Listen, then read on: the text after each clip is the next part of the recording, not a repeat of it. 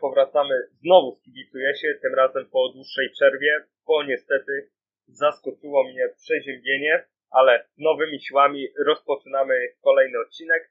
Ja nazywam się Patryk Kapa, a ze mną najciekawsze wydarzenia minionego tygodnia w Ekstraklasie będą omawiać.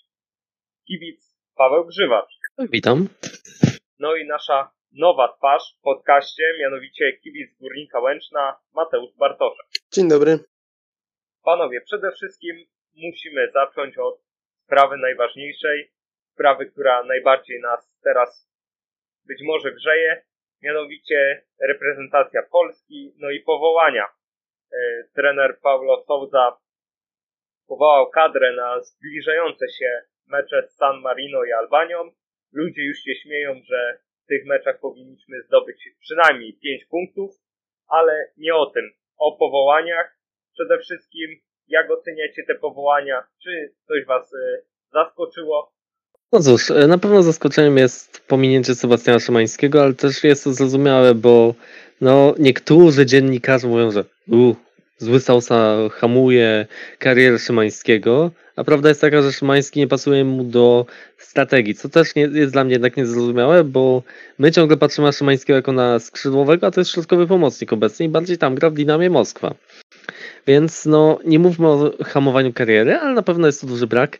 Dla mnie na pewno największym zaskoczeniem in minus jest jednak nie Szymański, a jest e, bardziej to, że jakoś tak nie widzę żadnych takich nowych twarzy do sprawdzenia, gdzie myślę San Marino i Albania byłaby świetnym momentem na to, żeby sprawdzić kogoś, kogo w tej kadrze jeszcze nie ma. Impuls zaskoczenia na pewno, no to jest to, że znowu szansę dostaje Zalewski, znowu może dostanie minuty, bardzo ważna rzecz w jego karierze. Cóż, y, ja tam są się ufam cały czas i uznaję te powołania za całkiem dobre.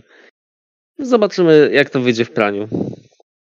Wspomniałeś o nowych nazwiskach, to znaczy o kogo konkretnie ci chodziło, bo to pole, to grono tych y, zawodników y, no jest dosyć duże.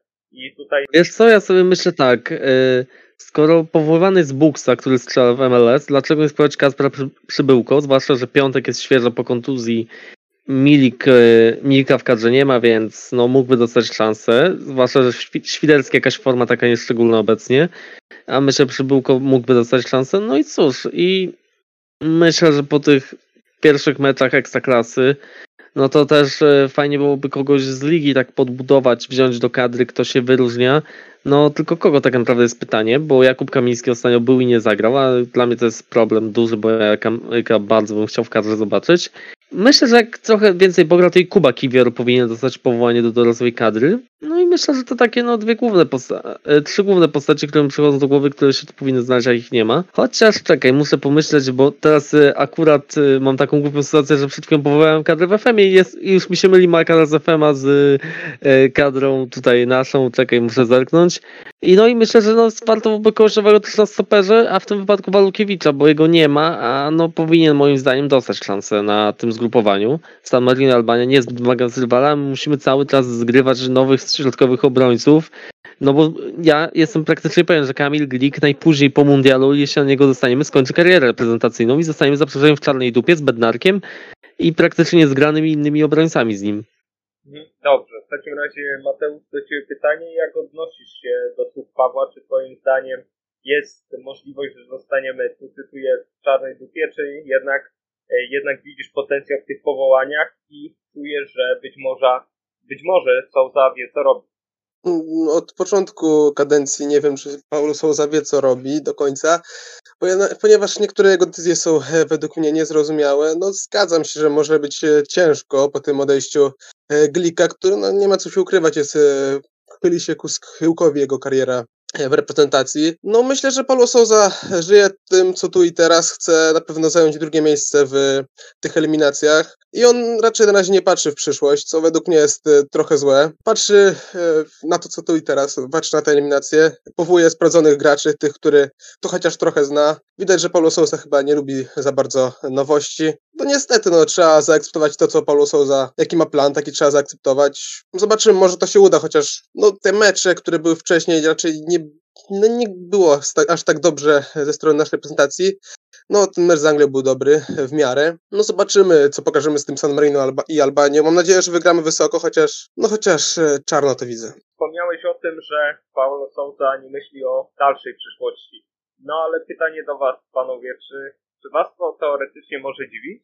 No bo gość, jego właściwie jego pozycja na tym stołku selekcjonera zależy od tych eliminacji. Tak naprawdę to tak jakby oskarżać, nie przymierzając trenera drużyny, która może spaść w ekstraklasie, który w okolicach y, powiedzmy maja nie stawia na młodych perspektywicznych, tylko gra starymi i chce, i chce jakoś utrzymać te, ten wynik, więc y, myślę, że podobnie jest u Paulo Souzy, no musi grać maksymalnie najlepszy skład, no i ewentualnie możemy coś, coś kminić w takich meczach e, z San Marino, czy być może nawet z Albanią, ewentualnie szukać takich małych, nowych rozwiązań, no ale myślę, że, że tu już nie ma czasu na, dla niego, nie ma czasu na szukanie nie wiadomo jakich e, taktycznych układanek, no bo nie oszukujmy się, no ta pozycja nie jest jakoś tak mocno stabilna i myślę, że nikt Portugalczykowi nie nie zagwarantuje tego, że jeśli się nie dostanie na mundial, no to zostanie nadal z kadrą i będzie mógł budować kolejne,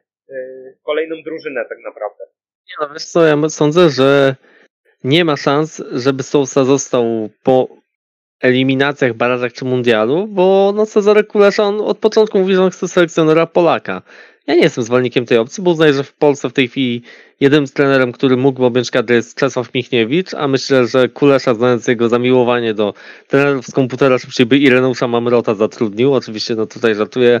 Gdzieś czytałem ostatnio, że podobno Piotr Stokowiec w przypadku, gdyby nam nie poszło w eliminacjach, ma objąć kadrę. No, to już jest w ogóle opcja, której mówię trzy razy nie. Mi się wydaje, że Sosa po prostu on wie, że on tu długo nie zabawi, no bo nowy prezes, wiadomo, nowy prezes, nowi ludzie. Pamiętajmy, że e, Boniek, e, on tam przyszedł chwilę po tym, jak wybrał Fornalika, on już, e, jak pisał Krzysztof Stanowski w swojej książce Stan Futbolu, mówił, że gdyby zostawili Smudę trochę dłużej, to on by brał od razu na wałkę i on tego Fornalika nie chciał, bo to był człowiek laty. Mm, tak samo lato było, miał nie po drodze z Ben Hackerem, bo Ben Hackera zatrudniał Listkiewicz, jak jest zawsze. Nowy prezes, nowe rozdanie. I myślę, że tu jest ten problem. To spowoduje, że no Paulo Sousa, jeżeli te eliminacje przegra, to jest możliwe, zależy wszystko od meczu z Węgrami. Chociaż, no mówię, ten remis z Anglią, no to my się śmiejemy, że no, no punkt tylko, ale no tak naprawdę dla mnie to jest remis za 2-3 punkty nawet, jeżeli chodzi o wartość końcową. No mecz z Węgrami w listopadzie zadecyduje. Na szczęście oprócz tych Węgier mamy tam Andorę, więc tam mamy pewne trzy punkty. Ja osobiście się obawiam teraz meczu z Albanią, no bo jednak Albania to nie jest najwygodniejszy rywal. I tu może pójść w obie strony, tu może być naprawdę różnie. Jeżeli zaś chodzi o to budowanie, bo jeszcze do tego wrócę, no to tak jak mówię, no Sousa nie będzie budował czegoś, skoro wie, że jego tu zaraz nie będzie. No to jest może głupie spojrzenie, ale wielu sekcjonerów tak patrzy, jeżeli wie, że niedługo straci pracę, a z drugiej on buduje, no bo cholera, no założę się, że gdyby selekcjoner dalej był Jerzy Brzęczek, a mi, że po Euro by nie był, na pewno i tak, e, no to w kadrze nie mielibyśmy Kacpra Kozłowskiego. To jest taki piłkarz, który rzeczywiście buduje tutaj dla kadry typowo Sousa. Kamil Piątkowski tak samo moim zdaniem. No i ta dwójka to tak, tak? Dwójka, jeżeli chodzi o ich początek w kadrze. Michał Helik też, o Michał Helik, o nim bym zapomniał też, postać, której w kadrze nie było przed Sousą, więc on tam kogoś zbudował, ale moim zdaniem, no, selekcjoner nie jest od budowania. Od budowania kadry to można być w klubie, gdzie budujesz sobie pod swoją wizję, a w kadrze no to pod swoją wizję tylko dobierasz ludzi. A twoim zadaniem jest po prostu to, żeby ci ludzie dogadywali się na boisku, a nie, że powiedzmy, a teraz se powołam i będę budował 18-latka, e, bo w kadrze chodzi jednak o wynik tu i teraz bo jak przegrasz eliminację, no to wiadomo, że lecisz z roboty. Wiadomo, że ten kraj traci, więc liczysz się tu i teraz. I Sousa myślę z tego wychodzi. Zresztą nie oszukujmy się, no będziemy za chwilę mówić, że Jerzy Brzęczek budował dla kadry, bo powołał ileś świeżych postaci, a to po prostu była wymiana personalna, bo po mundialu tracili sens e, do gry w kadrze Mączeński, Peszko i tak dalej. No i Sousa tak samo, no on tu Euro nikt mu nie odchodzi oprócz Fabiańskiego, więc nie ma czego budować, bo nie musi szukać następców. A gwarantuję też wam, to jeszcze taka dygresja, że Sousa, gdyby w tej chwili miał do dyspozycji Bielika chociażby, to też budowałby kadrę inaczej. No Bielik dopiero wraca do gry, jeszcze wraca w derby, które się chwieje ku upadkowi tak naprawdę, gdzie Wayne Rooney wręcz z łzami w oczach ostatnio się wypowiadał, jak, jak tam jest tragicznie, gdzie ja sądzę, że za chwilę Bielik i Jóźwek powinni stamtąd uciekać. Tak jak mówię, no kadra nie służy do budowania piłkarzy typowo, nie jest dużą, o inaczej, nie jest dużą, którą buduje się pod y, wizję za 5 lat, bo wiadomo, że mało który selekcjoner za pię- po pięciu latach będzie dalej pracował. Dziękuję. Dobrze.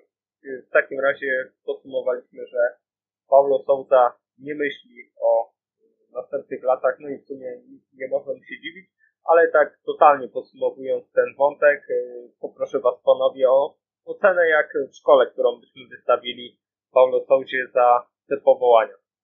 No ode mnie myślę 3+. Plus. Nie ma wielu zaskoczeń, ale mogło być też troszeczkę lepiej. Mm, Moim zdaniem te powołania oceniam na takie cztery z minusem, pełna, pełna czwórka, ale w skali, że tak powiem, studenckiej. A wiadomo, że tam są trochę inne procenty. W takim razie kończymy ten wątek i przechodzimy do, do ekstraklasy, bo trzeba przyznać, że się dzieje. W ostatni weekend się działo. Przede wszystkim w Poznaniu Wisła została zdemolowana przez poznańskiego Lecha w stosunku 5 do 1.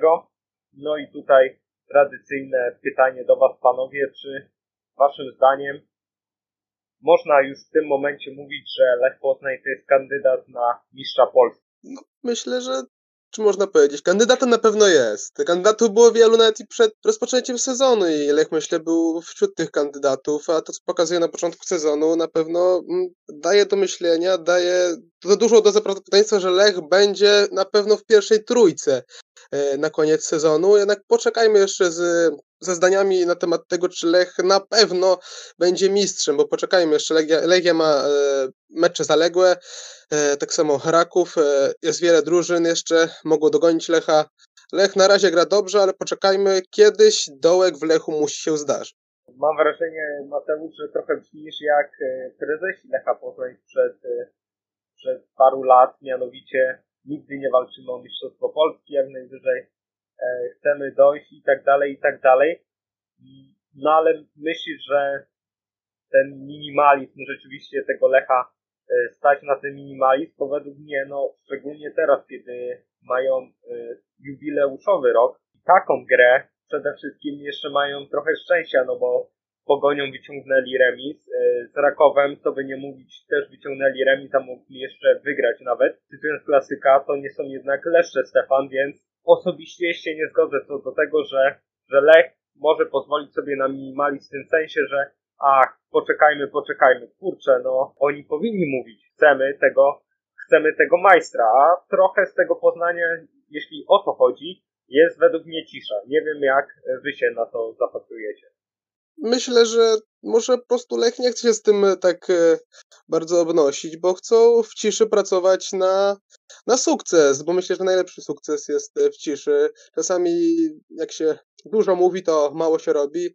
Lepiej myślę właśnie grać tak jak Lech i mówić mało o mistrzostwie, mówić mało o, o tym, że grają dobrze, a pokazywać na boisku to, co mu najlepiej, czyli tą swoją grę. Po osób, które dużo mówią. Paweł, do Ciebie pytanie. No właśnie, czy, czy możesz w tym momencie, po tych ostatnich wynikach powiedzieć, Lech Poznań to jeden z faworytów do Mistrzostwa Polski? Powiem tak, cytując Piotra Rutkowskiego, Lech zawsze jest jednym z faworytów do Mistrzostwa. Ale moim zdaniem ten sezon zaważą dwie rzeczy. Pierwsza, jak długo Legia pozostanie w pucharach. No wiadomo, że raczej nie pozostanie na wiosnę, ale myślę, że jesienią przez puchary będą jednak mieli lekkie problemy, jeżeli nawet teraz z Górnikiem Łęczna, który, sorry Mateusz, bo jesteście kibicem, ale dla mnie jest nieporozumieniem to, że oni się znajdują w Ekstraklasie tak naprawdę. Jeżeli chodzi o kadrę i wszystko, bo to jest klub, który pasuje bardziej na solidną drużynę pierwszej ligi, a nie na ekstraklasę nadal. No to jeżeli nie będzie tak, że Legia nie będzie miała problemów i jeżeli Lech nie złapie zadyszki, ja założę się, że w końcu złapie, no bo jednak drużyny Macieja że tym się charakteryzują, że łapią prędzej czy później zadyszkę, to kto wie.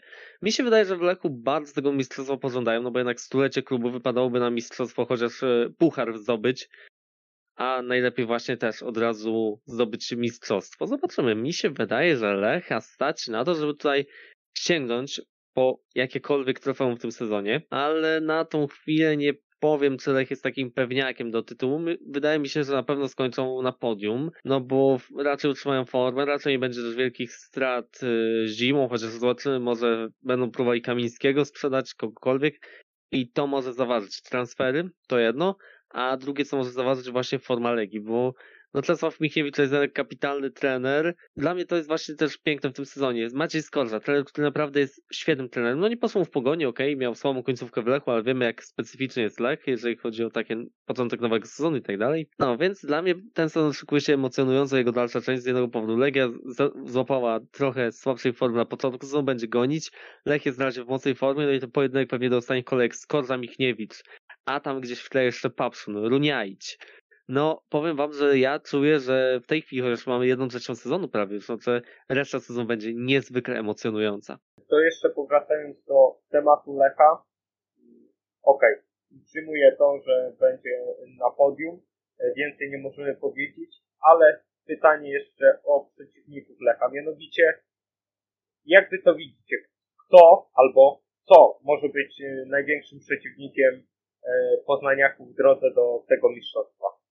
Na pewno największym przeciwnikiem będzie Legia. No, Legia nie odpuści do końca i Legia będzie walczyła o mistrza. Nawet jeśli będzie w Lidze Europy, nawet trochę punktów jeśli straci, to będzie, będzie do końca e, największym rywalem Lecha. No, a jeszcze tam może ktoś się e, do tej dwójki doczłapać i też walczyć o najwyższe cele, no, na przykład Pogoń czy Raków, więc e, myślę, że no, będzie na pewno ciekawie.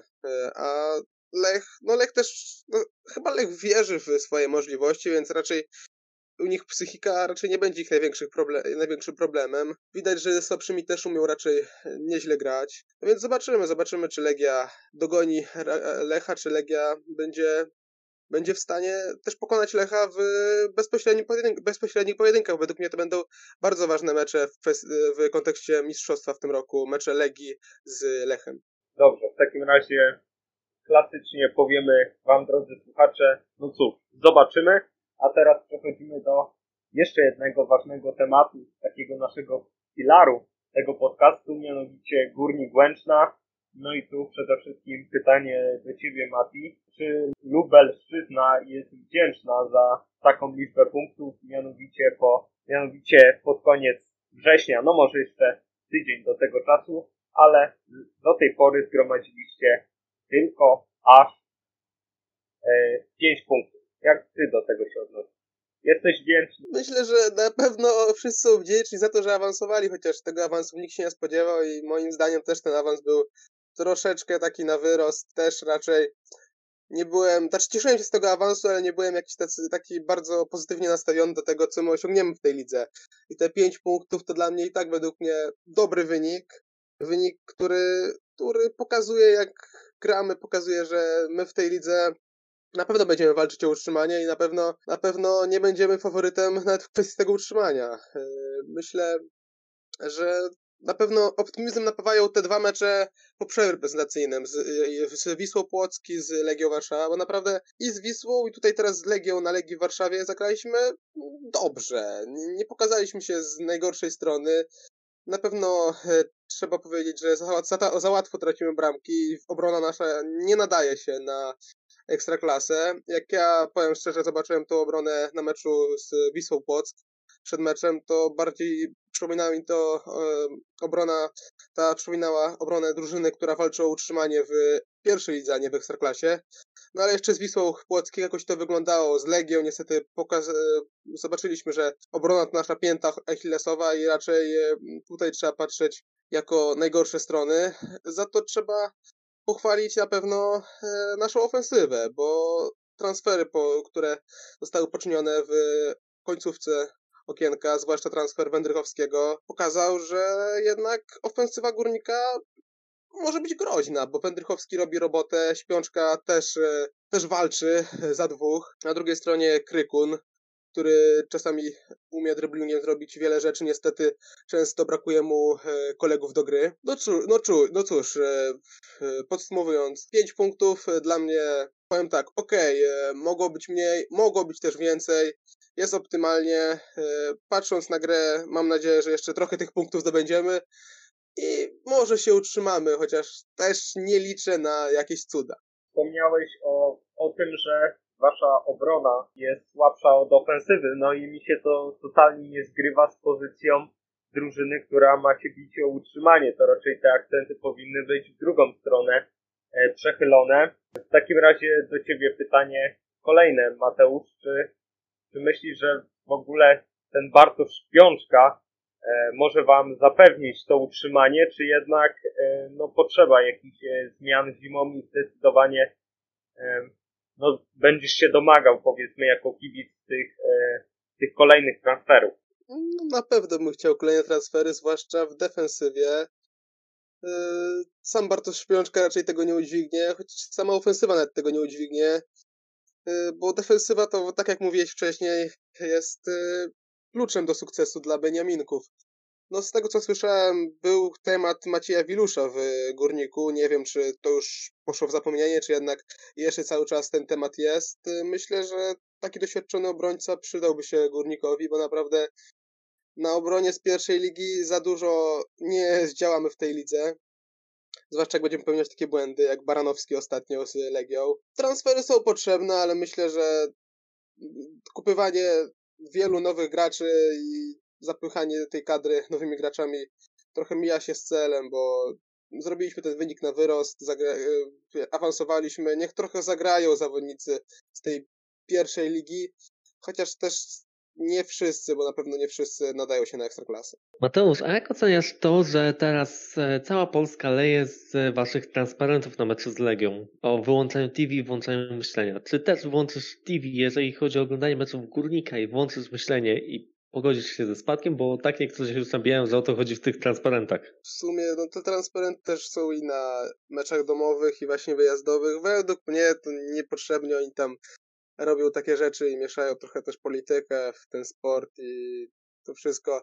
Czy włączę TV pogodzić się ze spadkiem? No Yy, powiem ci tak, rozum mówi, że lepiej się pogodzić już teraz ze spadkiem, ale serce jeszcze tak trochę wierzy w to, że mamy szansę coś w tej lidze ugrać i utrzymać się jakimś cudem w ekstraklasie.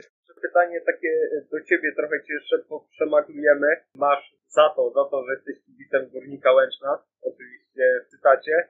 E, mianowicie, co byś wolał jako kibic Górnika Łęczna? E, całkiem prawdopodobne, że pod koniec e, tej rundy e, no, będziecie w strefie spadkowej i masz dwie opcje, jak te dwie tabletki w Maastrichcie. E, numer jeden, Górnik skupuje szrot ekstraklasowy, no i bije się do końca o, o, tą, e, o tą ekstraklasę, o to utrzymanie. Czy jednak e, numer dwa, myślicie być może trochę o przyszłości, liczycie się z tym, że spadniecie, nie ma takiego ciśnienia na, na utrzymanie, być może dajecie więcej pograć młodym i tak dalej, i tak dalej, no ale tutaj jest właśnie minus tego, że, że całkiem prawdo, bardziej prawdopodobne jest, że spadniecie, no i nie będzie kaski, takiej kaski spraw telewizyjnych. Co ty byś wybrał? Myślę, że jednak e, skłaniałbym się ku tej drugiej opcji. Od początku mówi się w klubie, że ten awans jest trochę niezaplanowany, ten awans zrobiliśmy niespodziewanie. Myślę, że jakbyśmy po roku wrócili do pierwszej ligi i lepiej się przygotowali na awans, jakieś 3 lata wrócili, wyglądałoby to lepiej i, i mielibyśmy większe szanse na utrzymanie niż teraz, nawet jakbyśmy ten szrot skupili i grali jakimiś starymi zawodnikami, jak kiedyś, pamiętam, graliśmy kilka lat temu w Ekstraklasie i też nakupowaliśmy tych e, tak zwanych starych Słowaków e, i starych wyjadaczy, którzy często e, nic nie wnosili do tej drużyny. Wolałbym grać młodymi, trochę myśleć o przyszłości, o pierwszej lidze, zakontraktować zawodników tych e, dobrych, e, którzy teraz są w drużynie i w tej pierwszej lidze potem powalczyć o awans, e, o dobry wynik, niż za, wszel- za wszelką cenę bronić tej ekstraklasy. Oczywiście ekstraklasa też jest ważna, jesteśmy w niej, raczej od razu nie chcemy spaść, tylko chcemy jeszcze jakoś powalczyć o to utrzymanie, choć, choć jak wiadomo już teraz jest to trudne, a będzie jeszcze trudniej. No ale jednak ta druga tabletka, jak to powiedziałeś, była dla mnie bardziej korzystna i bardziej bym się cieszył, jakbyśmy tak grali, jak trochę inaczej byśmy niż wszyscy, nie za wszelką cenę bronili ekstraklasy, a bardziej byśmy skupili się na przyszłość. A nie sądzisz, że fajnym pomysłem był wypożyczyć pewnego piłkarza chromianki Helm, że tak powiem miejscowej legendy górnika, najlepszego piłkarza świata? Mm, Taki był Grzesiu ładny Bonin, gest, no, myślę. E, Myślę, że to byłby dobry pomysł. e, Jako tak Grze- Grzegorz Bonin na takiego podmęczonego rywala, no tak, to by był na pewno e, super pomysł i super opcja. No może by jakąś bramkę ustrzelił, na pewno dla kibiców byli, byłby to wielka frajda. No ale tak pół żartem, pół serio trzeba pamiętać, że Grzesiu Bonin już też już ma swoje lata i raczej e, nie ma co liczyć na takich starych zawodników i nie ma co nawet ściągać takich starych zawodników. Nie mówię o Boninie, tylko też innych, tylko bardziej właśnie skłaniał się ku wypożyczeniom młodych zawodników z innych klubów Ekstraklasy, żeby ich ogrywać, żeby pokazywali się właśnie w takim Górniku Łęcznym. Panowie, jak najmniej e, szrotu w Ekstraklasie. Zresztą już kończąc powoli, ale nawiązując do Grzegorza Bonina, przypomina mi się taka sytuacja, że w pewnym meczu Górnik Łęczna jakiś słaby zespół, chyba to było pod Beskidzie, e, jeden z klasyków i skrót tego spotkania mianowicie składał się z jednej akcji, jak Grzegorz Bonin z jakichś 25 metrów wywala piłkę grubo ponad poprzeczką, no i e, na tym się skończyło, więc jak najmniej czegoś takiego. Tak, tak, tak, tak, to jest ten słynny szlagier. Ja ci powiem, że ja ostatnio nawet, czy pamiętam,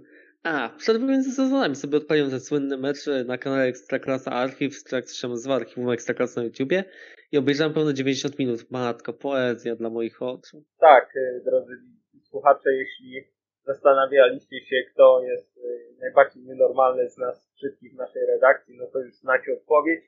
A tymczasem kończąc, e, dziękuję Wam panowie za poświęcony czas. No i tradycyjnie dziękuję Wam także, drodzy słuchacze. Jeśli podoba Wam się to, co robimy i chcecie jeszcze więcej nawiązań do Grzegorza Bolina, no to zasubskrybujcie nasz kanał, kliknijcie dzwoneczek, no i tradycyjnie do za tydzień.